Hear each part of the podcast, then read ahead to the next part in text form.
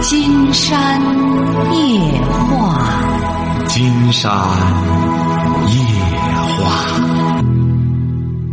晚上好，听众朋友，我是您的朋友金山。金山夜话的微信公众订阅号是“金山白话”，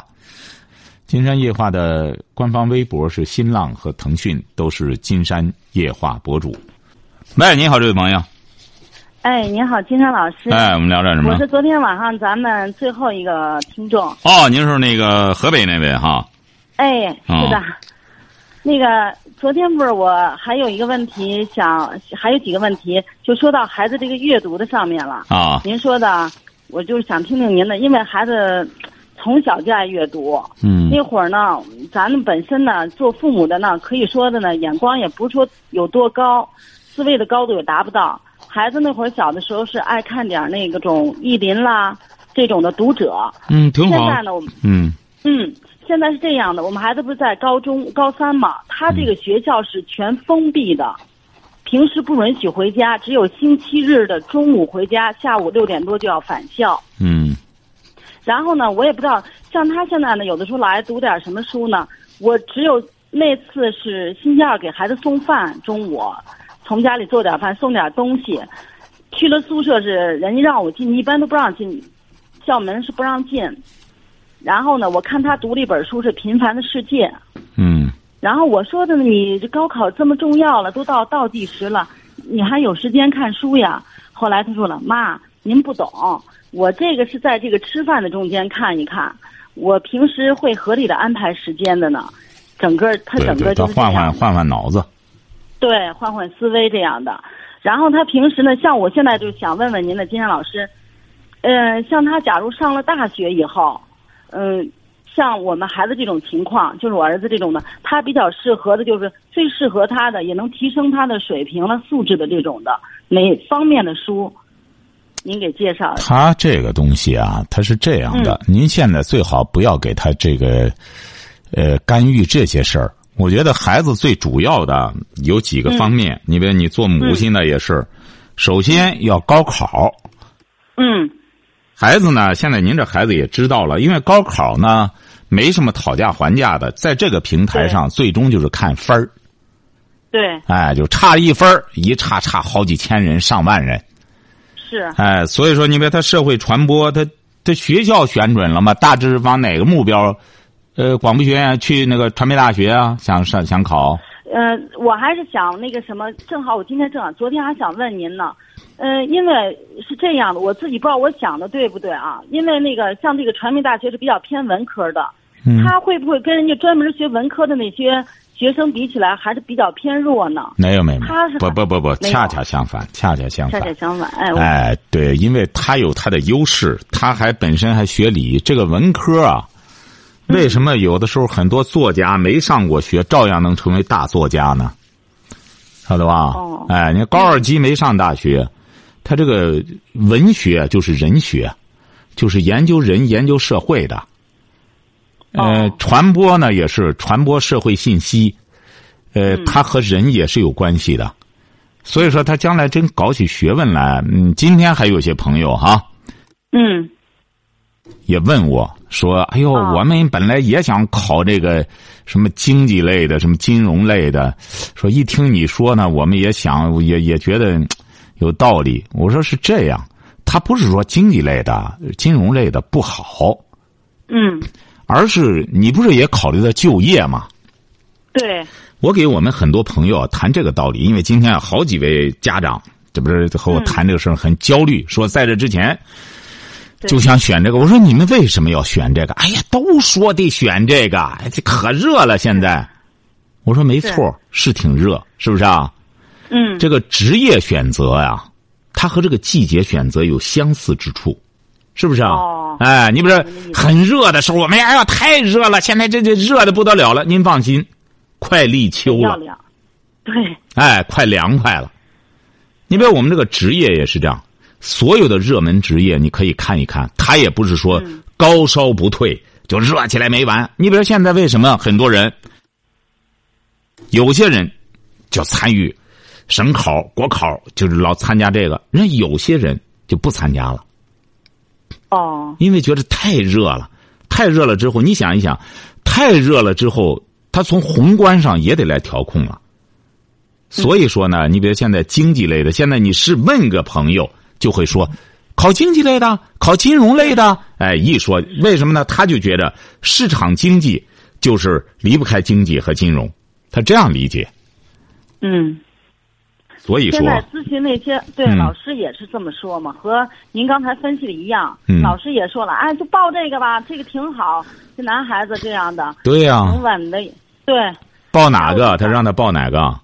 就说您刚才说的那种的，什么一般人说了啊，经济啦这种的都哎是一种大方向。对对，人家老师啊，人家老师不担责任，一说呢，对，大家都说我不这样说嘛，对，人家老师较这劲干嘛？所以说，我们分析问题啊，一定要记住了，就像那个，呃，其实分析各种问题都存在着这种问题。当年的时候，陈毅元帅不也是这样吗？在在在这个最困难时期岭南的时候，有些人就觉着干什么，陈毅元帅就用雪来的那首诗说：“这个冬天到了，春天还会远吗？”你看，嗯是。他用我也行，啊，对他用这种哲学的观点，你看一分析，果然是这样。那时候他太难了，他藏这儿藏那儿的，和呃国民党对对着干。哎，你看最终，你看冬天来了，春天还会远吗？所以说，我们现在选职专业也是这样。这个上大学，不要认为，哎呀，这这个事儿现在有点儿冷门儿你光跟着别人起哄。你要跟着别人起哄的，他反而就业是很难的。为什么学这个的太多了？还是我昨天晚上那个观点，这个是挺好，因为学的人太多了，单位要的时候就要那个真才实学的，嗯，哎，谁的分儿最高要谁，对，哎，所以说阅读啊，文科啊就是这样。文科呢，呃，它不是光一个阅读问题，文科里头还有新闻呢。你比如将来写东西、写新闻、写小说，这两码事儿；搞创作和写新闻两码事儿。再就是文科里边，它还有很多别的学，还有研究呢，很多学科。您这儿子，他最终啊，他只有这样，他考上大学之后，嗯然后啊，呃，因为在国外就是这样，读大学这四年不能研究，就是普遍的，也是一个基础性的学科，一直到研究生的时候才确定你的研究方向。你看儿子也是这样，他只要考大学这个分儿先上去，哎呀，你知道这个分儿一上去之后啊，你到时候选专业、选学校啊，那才那才有资格。没这分嗯儿，其他都无从谈起。因为孩子啊，今天老师我打断您，他跟我说了，妈，现在我们我咱们做到的就是十分的去参加高考，考完了十分的去报学校去。我也不知道，他说，因为很多老师都这么跟他说了，什么七分考了三分报了，三分考了七分报了，什么运气。他说咱们也别了，咱就十分的去考，最后考完十分的去报去，就是，就我也不知道他说的这样。我说那你就自己掌握吧。我说，妈妈有的时候也可能不是，咱国家现在很科学，他考完了之后才报专业呢，嗯考多少分儿？哎，他不像过去了，还得大蒙大蒙嗯子。现在就是你考下来之后多少分儿选学校就行了。嗯。哎，孩子有的时候也说了，因为我们在河北嘛，河北的竞争就跟山东一样，压力特大，分儿都要求的很高。要去的时候，啊，孩子就也是嗯挺努力的，现在也也给自己定的目标也挺高的，挺好。有的时候您这孩子，哎也也聊跟孩子，孩子也很感恩，因为我今天给孩子正好给他送饭去了，哦，孩子出来给我写了封信，让我还特别的感动，意思挺感恩父母的。您这孩子还这样的挺懂事儿。您这您这儿这个您几个孩子啊？我就一个儿子，一个儿子，儿子很懂事儿。你看现在这种嗯孩子，现在这个年龄段儿的一些孩子，哎，真是对，有些问题，孩子。。我看了这封信，我都哭了，我就掉泪了，嗯，啊就跟我就说的呢，就说的呢，呃第一句就跟我写的妈您辛苦了，不想让您来过来送，后来一想给您说不来，您也还要来，意思是儿子有什么何德何能让母亲一直为我付出这么多？哦，。哎呦，我就说的，哎呦，我说你，我马上给孩子回了个电话，我说了，你不用这么说，这是妈应该做的呀。你现在这么懂事儿，就是因为妈这么付出了，你才会感觉到呢。我说这是我应该做的，嗯，妈做好妈自己该做的，你做好你自己该做的就可以了行啊，这孩子挺好， 培养挺好，嗯， 这样就很有意是思。啊，金山老师，啊反正他还是比较正。就像我为什么我今天拿到从京东买的您那三本书，啊人生三部曲》《听见选择》还有教养，嗯我已经开始看了。下午在家、嗯有时间，我先我准备先从听见看，我准备画一画上的东西，嗯，然后你做一下笔记，因为这样的有的时候可能加深记忆。更你想学到的东西，你写的很多东西我都画做记录，嗯要不这样的。而且我也准备孩子高考完了以后，让孩子也看一看。嗯看一看我呢，觉得听见这个，我不知道我说的对不，金山老师，这个嗯因为是比较涉及这种情感的、家庭的这种的，嗯，婚姻艺术的。然后呢，那个剩下那两本我还没有详细的看。嗯我那个我那个选择啊，那因为我这个哎听见啊主要指的这个，我们无论是读书学习还是工作，最终呢要有自己的一种呃精神精神寄托对和一种这个和一嗯种情感的归属。你比如说吧，你这个我们努力的目的，其实几十年一晃就过去，你也能够体会到，是不是啊？是你呃写的那个前头那个序，我详细的看了，一对次的看的。最终我们的精神归属究竟是属于什么？你比如说，今天我在我的微博上还推荐了一篇文章，嗯，就是说的这个查尔斯，英国王子查尔斯，哎，为什么和他为什么放弃王那位？个不是他不是放弃王位了吗？啊，他光等王位等六十多年，老太太因为到现在还身体特别棒，九十多了，她这是他都等老了。但是查尔斯身体倍儿棒，你看脱衣服之后，说白了，绝对是肌肉男。啊嗯嗯嗯哎，也也也，你想想，他也得这个七十多岁了，哎，嗯，所以说那么棒的身体，我就挺感兴趣。说他为什么？我觉得这篇文章分析的还挺好，在我那微博上，我就他就是查尔斯为什么能放弃这个王位？其实他不放弃，他还是可以等待着做对做做，哎，就说他最终还是，他最终还是觉得应该归属于大自然。哦，他是真研究农业，他是真研究搞的。你看，他因为这篇文章里边有照片儿什么的，整个他搞的那牧场啊，他买了很大一片荒地之后，就开始投入个这个养殖啊什么的。他一直搞这个，他非常热爱这个，平时就像个农夫一样，嗯他就完全融于大自然了。哦所以说我这个听见也是说我为什么说一种归属感呢？你比如我们对这个爱也是这样。嗯为什么我们现在有些年轻朋友，哎呀，谈个对象，特别一些女孩儿一分手了，我怎么这么难受呢？哎呦，问了我整个就和魔怔了的似的，二十来岁，对哎，和哪个男孩儿只要一干什么了之后，有些男孩儿也是，哎呀，哎，五迷三道的，为什么呢？对太空了，太空虚是，哎是，有时哎，他候精神在街是上我都能看到。哎，男男孩子和女孩子在一块儿抽扯的、拉扯的、撕扯那种的，哎呀，我就想呢，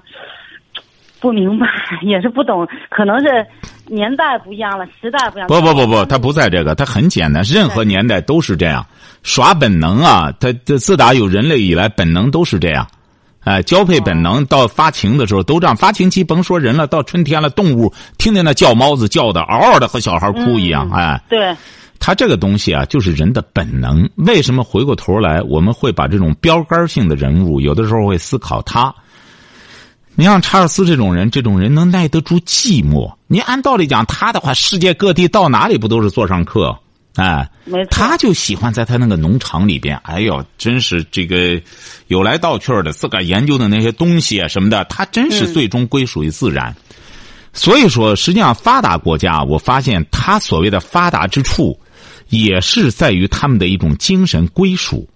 并不是呃，只是一条学而优则仕。你把它从政的有，但是也有嗯归属于这个科学的，有归属于文学的，有归属于艺术的。嗯，你像你到那个呃诺贝尔那个这个庄园也是这样，哎，白桦林，哎，一看他就是多少上百年了，就在他那个地儿，一直在他那就搞研究，完全置身于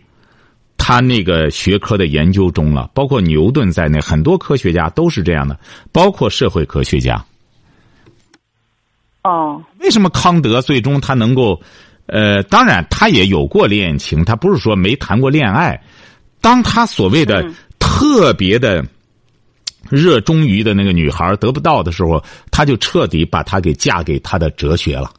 呃，娶了他的哲学对我了听，您讲过这个，哎，他娶对了，哎。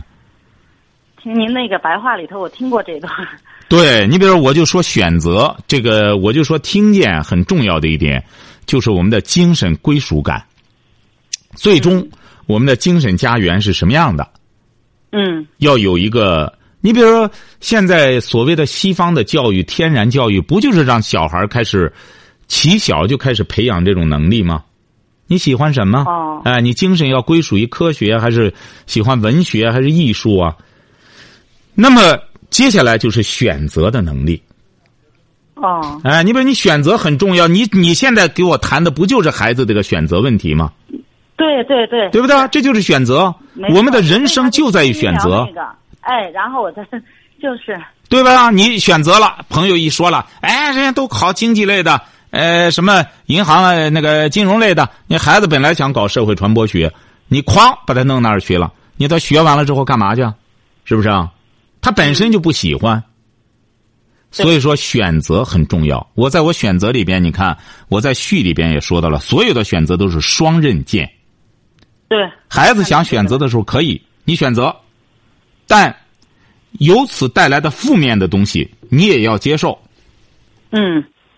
你不是不听爸妈的吗？不听可以，你自己选择，选择完了那一半儿你也要承担责任。那么对最终，我这个到第三本叫教养。其实我一开始起的名字是因果，指的是什么东西呢？任何行为，我们包括我们自身在内的所有的行为，大家都不要怨天尤人，都是一个有个前因后果的，对对不对？是哎，你把我们哪哪条路是谁强迫你走的？你包括婚姻，哎，现在这这这段时间，好多女性朋友问我，哎我这个婚姻怎么着？我这个男的怎么就是个渣男？怎么着怎么着怎么着？我说他就是个渣男。我说那你是个什么人呢？是不是啊？对哎，呃所以说这个最终呢，就是大家要有这么一个前因后果。你比如我们现在很多年轻朋友，你现在在挥霍青春，对可以，你挥霍，你可别到岁数大了之后开始怨天尤人了。你看现在不公平啊，谁谁谁他家里他爸是当官的，他妈当官的，所以说现在哎不公平啊，不公平，开始弄这个了，是不是啊？嗯哎，你得怎么着呢？就最终要选择，选择呢要有一个因果的这么一个概念，有前因后果。你选择，你就要对你的结果承担责任。最终，嗯嗯嗯我们要做一个什么呢？有教养的人。嗯哎，有素质、有教养的人。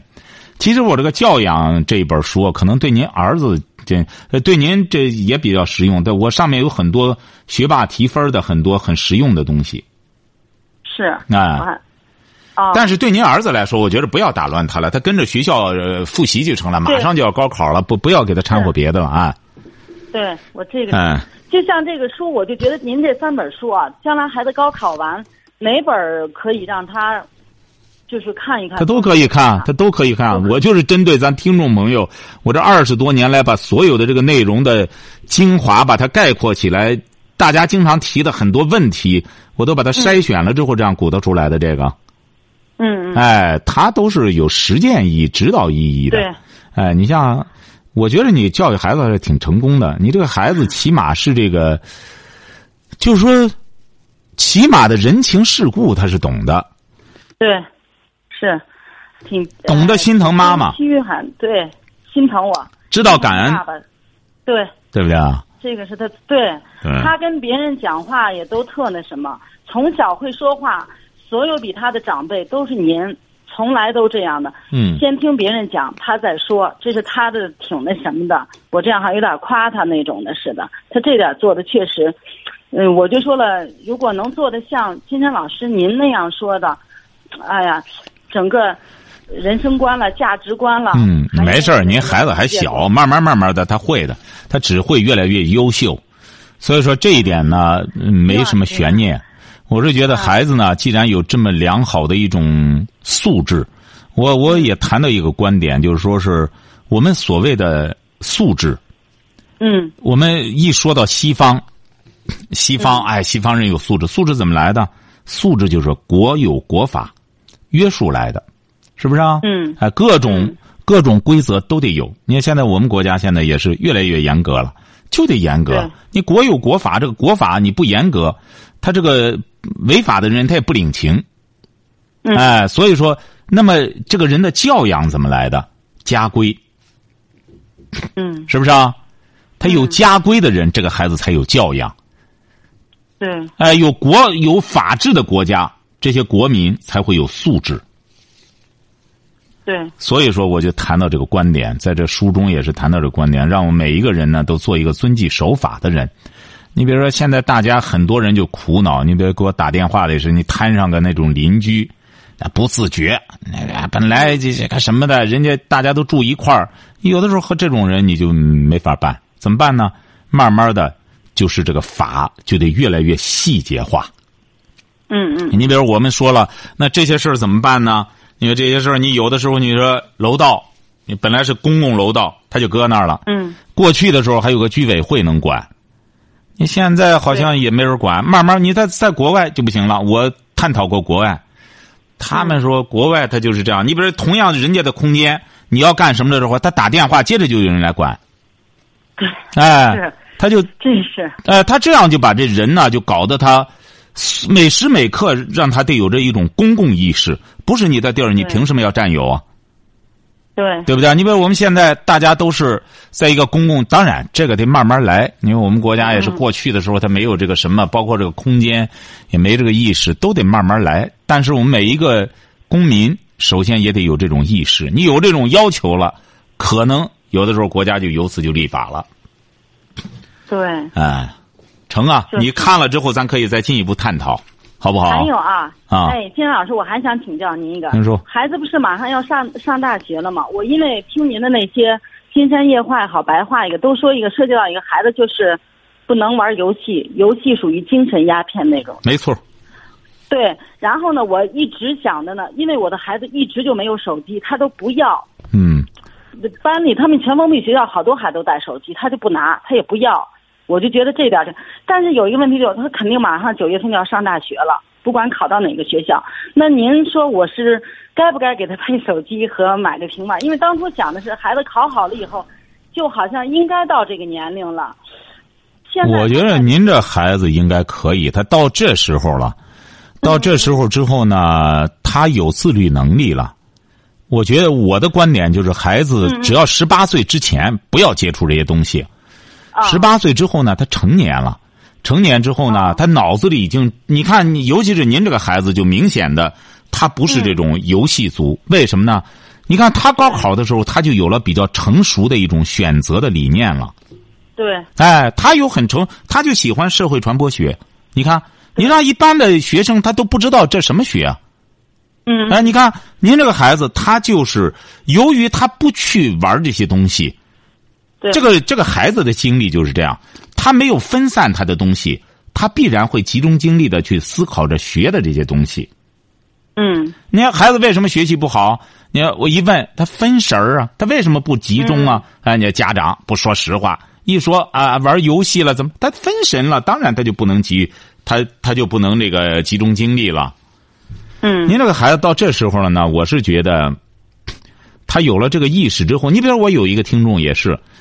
那小伙子我觉得特别正能量，也是在这个山东齐河这一块儿的。这小伙子现在他是那小伙子我也见过，一看就充满了正能量，挺帅的小伙儿。哎他爸爸是干公安的，严管孩子；他妈妈也严管孩子。他这个孩子就是，原先的时候大学毕业之后，呃，就觉得我工作工作，后来工作之后知道还是我那个观点，有有学习的机会先学习，工作嗯不着急哎。结果后来他一年之后立志在考研究生，三年毕业之后，他又考上了这个江苏省的公务员。嗯因为人这个孩子自律能力就特别强，自己哦在外边，你看按道理讲的话，他也工作了，他也有钱了，这就看现在还经常和我对话，光思考问题，嗯不去鼓捣那些乱码七糟的玩意儿。哦嗯哎，他这个东西啊就是这样，他在这之前已经形成了一种良好的生活习惯、行为习惯，嗯特别是十八岁之前，嗯应该十八岁之后，嗯这个为什么我们得有个成年的概念呢？嗯哎，这个，这其实我我我那个呃，我觉得在国外它也是这样，在国外实际上它还有一个，我记得我那次看到一个资料说，国外它还有一个十二岁的一个成人礼，那也挺科学，哦12岁哎，十二岁，十二岁这个成人礼啊， 18我觉岁着啊，呃，咱们这边我们孩子是十八岁，他们学校高二都是统一都是成人礼，就是跟父母写给父母写信呀、父母给孩子写封信。他们就这个就就十八岁哈，啊，我们这儿反正他们去年是十八岁成人礼嘛，家长给孩子写封信，孩子再给家长写封信。哦，其实我我我我原来看到他那个之后，我在节目里也说过，说孩子这、其实后来啊，我我又发现了，嗯我这个和咱那、这个内蒙的有位朋友，他给我他给我发了一个，他那天呢，他孩子，呃，他孩子园所，他那叫园所，哦，哎，我说园所，他就说我们这儿到现在还有这园所的习俗，就是孩子十二了，呃，要园所，就是相当于一个成人礼。嗯哎，这一天呢，回忆他说我儿子都感动的都哭了，和妈妈回忆起来。哎，我觉得这个真好。其实这个园所它是很有道理的。我们国家你看，它十二年，它不就是一个一个一个属相吗？不就是，对对对吧？哎，嗯你看他很有道理。到十二，其实一般的孩子到十三之后，基本上就开始进入青春期了。嗯你看我们国家也有这个习俗，他这个西方吧，他有这个成人礼，就是说十二岁，其实十二岁就开始有这个意识很重要。哦哎，你看我们国家其实也有，北方就有这个园所的习俗，就是一个哦成人了，相当于你这时候已经是成人了，哎，就给他搞这么一个仪式。是哦，就是意思也是一个风水岭，好像这长对，让他就是他不是说非得到十八岁。您这孩子呢，我觉着这个时候呢，他也知道这个东西的什么了。再就是他满脑子已经装上了很多必备的必备的内容了。这个时候，对您即说得使真对，哎，看那些东西的时候啊，负面的东西的时候啊，他会有意识的。你比如我们这个饮食也是这样，这个人如果是起小，人家有些人我发现就是这样，很年轻，吃饭啊、很理性，哎，这不是大鱼大肉就撑的在那怎么着？为什么呢？人家就起小养成的一种良好的饮食习惯。嗯嗯嗯，啊，这个东西啊，就是为什么说优秀是一种习惯呢？孩子也是这样，十八岁之前如果不接触这些乱七八糟的东西，哪怕十八岁之后，他起码知道这些东西是不好的，嗯是不是、啊？你把在手机上对出来这种不雅视频，他起码知道这个东西是不好的，是不是啊？嗯啊，你们出来那个日本那个叫苍什么玩意儿的，叫叫叫郭德纲整天叫他苍老师，这这他他苍是井空啊，苍井空啊啊，原来他别名叫苍老师，啊苍老师 呢。对，你对说多可笑啊！你说他能教好吗？他还老师呢？我觉得老师就应该抗议啊！你看，你说鼓捣这些东西，你看他就会知道啊，这些东西起码是呃不能干什么的。他他就看的话，他也知道这不是好东西。对但是你对一个未成年人七八岁、十来岁儿他就不知道好赖，哎。所以说，我觉得你这时候不给他配的话，他也不方便了。